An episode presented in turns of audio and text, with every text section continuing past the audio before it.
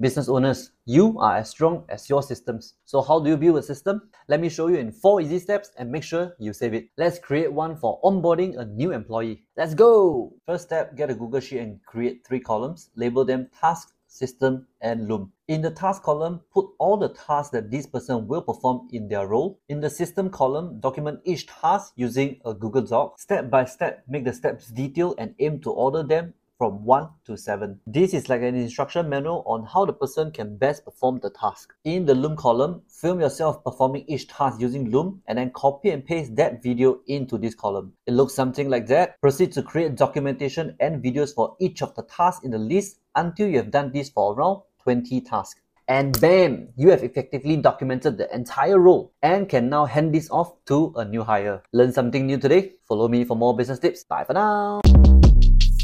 Shortcast Club